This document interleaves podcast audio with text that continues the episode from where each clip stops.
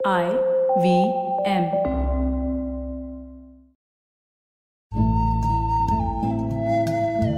Hello दोस्तों IVM podcast को सात साल होने जा रहे हैं मैं भी इससे पिछले एक साल से जुड़ा हूँ एक ट्रैवल शो टेढ़े मेढ़े रास्ते के साथ और आईवीएम की टीम के साथ अब तक की मेरी यात्रा बहुत ही ज़बरदस्त रही है और मैं बेसब्री से इंतज़ार कर रहा हूँ आने वाले अगले सात वर्षों का और देखना चाहता हूँ कि उसमें और क्या क्या नया होने वाला है।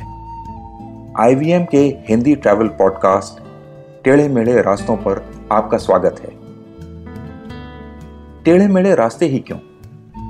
वो इसलिए कि घूमना भी तो ऐसे ही रास्तों की तरह पेचीदा और लगातार उतार चढ़ाव भरा होता है, जहाँ हर पल कुछ नया देखने और महसूस करने को मिलता रहता है। शर्त बस यही होती है कि आप कान खुले रहने चाहिए। मैं हूँ केशव चतुर्वेदी और मैं आपको ले चलूँगा इस ज़बरदस्त यात्रा पर और सुनाऊँगा ऐसी मज़ेदार कहानियाँ शहरों, किलों, महलों, सड़कों और सबसे अहम इंसानों की, जो पिछले 20 साल से ऐसे ही रास्तों पर भटकते हुए मैंने सिर्फ़ आपके लिए इकट्ठा की हैं। तो आइए शुरू करते हैं।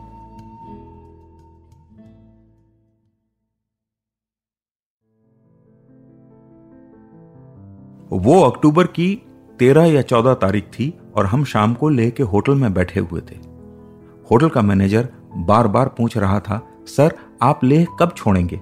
परेशान होकर हमने जवाब दिया, एक दो दिन में। उसने फिर पूछा, आप तो गाड़ी से आए हैं ना? हमने हाँ में से रहला दिया। उसने फिर कहा तो सर, क्या आप भूल गए? परसों लेह से मनाली के बीच सारे रास्ते बंद हो जाएँगे। सर्दियाँ आ गई हैं ना यहाँ पर। एकाएक हम सबको एहसास हुआ कि अपनी मस्ती में डूबे हम लोग इतनी बड़ी बात भूल कैसे गए? उसी समय तय हुआ कि हम अगली सुबह ही मनाली के लिए निकलेंगे। चार सौ बहत्तर किलोमीटर लंबा दो दिन का सफ़र अब हमें एक ही दिन में तय करना था। सुबह हम जल्दी ही निकल पड़े। पहले सौ किलोमीटर आराम से निकल गए और अब हम अपने रास्ते में आने वाले पाँच से छह पासेज या दर्रों में से पहले वाले पर पहुँच गए थे। यह था तांगलंगला। वहाँ हमने एक देवी का मंदिर देखा, जिसके सामने बौद्ध ध्वज लहरा रहे थे। मंदिर के बाहर एक बोर्ड पर लिखा हुआ था, अंदर जूते पहनकर ही आए। पढ़कर अजीब लगा। फिर समझ आया, ऐसा क्यों लिखा है? तांगलंगला में सर्दी इतनी थी कि अगर आप अंदर नंगे पैर जाते तो फ्रॉस्टबाइट होने का खतरा हो जाता। तो हम वहाँ नहीं गए। अभी भी हमें तीन सौ बहत्तर किलोमीटर और पार करने थे। तांगलंगला से हमने राह पकड़ी पांग की। 40 किलोमीटर दूर पांग में फौजी कैंप था और कुछ तिब्बती चाय और खाने की दुकानें थीं। लगातार चार घंटे चलने के कारण अब थकान हो रही थी तो सबने उतरकर वहाँ चाय पी। यहाँ से फिर आगे का सफ़र शुरू हुआ, जो पूरी यात्रा का सबसे दुर्गम रास्ता था। इसी में दो बड़े दर्रे आने थे लाचुंगला और फिर नकीला। इसके साथ ही कई किलोमीटर लंबी सरपीली सड़क गाटा लूप्स भी आनी थी। ये महज 10 किलोमीटर के अंदर 21 हेयर पिन बैंड्स, यानी बाल में लगने वाली पिन की तरह मुड़ने वाली सड़कें करीब करीब तीन हज़ार फीट तक नीचे उतरती हैं। दूर से देखने पर ऐसा लगता है जैसे पहाड़ की दीवार पर सड़क की लाइन ड्राइंग बना दी गई हो। हालाँकि लेह से मनाली के रास्ते में हमें गाटा लूप्स पर चढ़ना नहीं, बल्कि उतरना था। लेकिन पहाड़ों में उतरना चढ़ने से ज़्यादा खतरनाक होता है। गाटा लूप्स पर बार बार कार को घुमाते हुए ड्राइवर की हालत खराब हो जाती है। ये लूप शुरू होने से पहले एक झोपड़ी है, जहाँ हर ड्राइवर रुककर मिनरल वाटर और सिगरेट चढ़ाता है। कहा जाता है, इस झोपड़ी में एक भूत रहता है, जो गाटा लूप्स का मालिक है और उसे खुश किए बगैर यहाँ से अगर कोई निकला तो पक्का उसका एक्सीडेंट होगा। हमारे ड्राइवर ने भी वही काम किया जो बाकी सारे ड्राइवर करते हैं। और अगले दस किलोमीटर किसी ने किसी से कोई बात नहीं की। सड़क से नीचे मैदान और घाटी दिखाई दे रही थी और हर मोड़ पार करते हुए लगता था कि समतल ज़मीन के हम थोड़ा और करीब आ गए हैं। रोमांच भी बहुत हो रहा था। ऐसा लग रहा था जैसे पहाड़ी से नहीं, बल्कि एक सीधी दीवार से रॉक क्लाइंबिंग करते हुए उतर रहे हैं। सब मन ही मन ये सोच रहे थे कैसे जल्दी से जल्दी नीचे पहुँच जाएँ।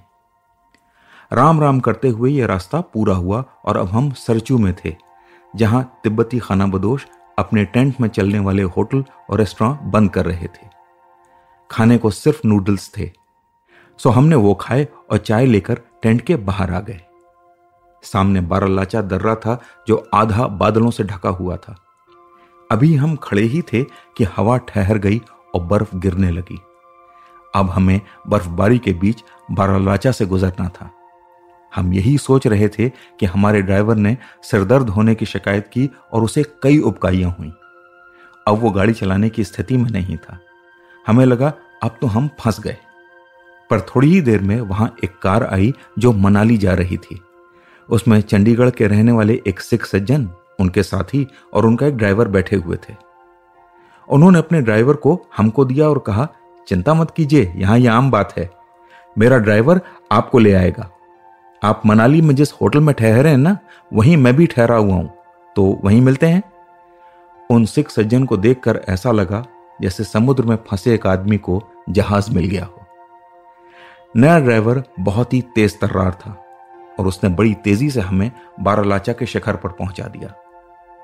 वहाँ बर्फ़ तेज़ी से गिर रही थी, लेकिन हमने देखा शिखर पर एक ट्रक फंस जाने के कारण ट्रैफ़िक जैम हो गया था। उस ड्राइवर ने आओ देखा ना ताओ और सड़क से बाएँ हाथ एक ढाल पर गाड़ी घुमा दी। हम सबकी चीख निकल गई। लगा, आज तो गए। लेकिन उसने शायद ये रास्ता कई बार देख रखा था। इस ढाल पर करीब सौ मीटर उतरकर हम ट्रैफ़िक पीछे छोड़कर दर्रे से नीचे उतर गए। सबने राहत की सांस ली। अभी एक दर्रा, यानी रोहतांग, और पार करना था। रात के दस बज चुके थे। हमने सुबह पाँच बजे यात्रा शुरू की थी। सब थक गए थे। लेकिन आखिरी चरण पार करना ज़रूरी था।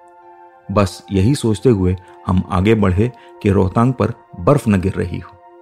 लेकिन उस दिन वहाँ सब शांत था। रोहतांग से उतरकर हम मढ़ी पहुँचे और वहाँ भूख से बिलबिलाए सब लोगों ने डट कर खाना खाया। इसके बाद नीचे उतरना शुरू किया। थकान और खूब खाना खा लेने के कारण सबको अब नींद आ रही थी। लगा, अब एक किलोमीटर और भी नहीं चला जाएगा।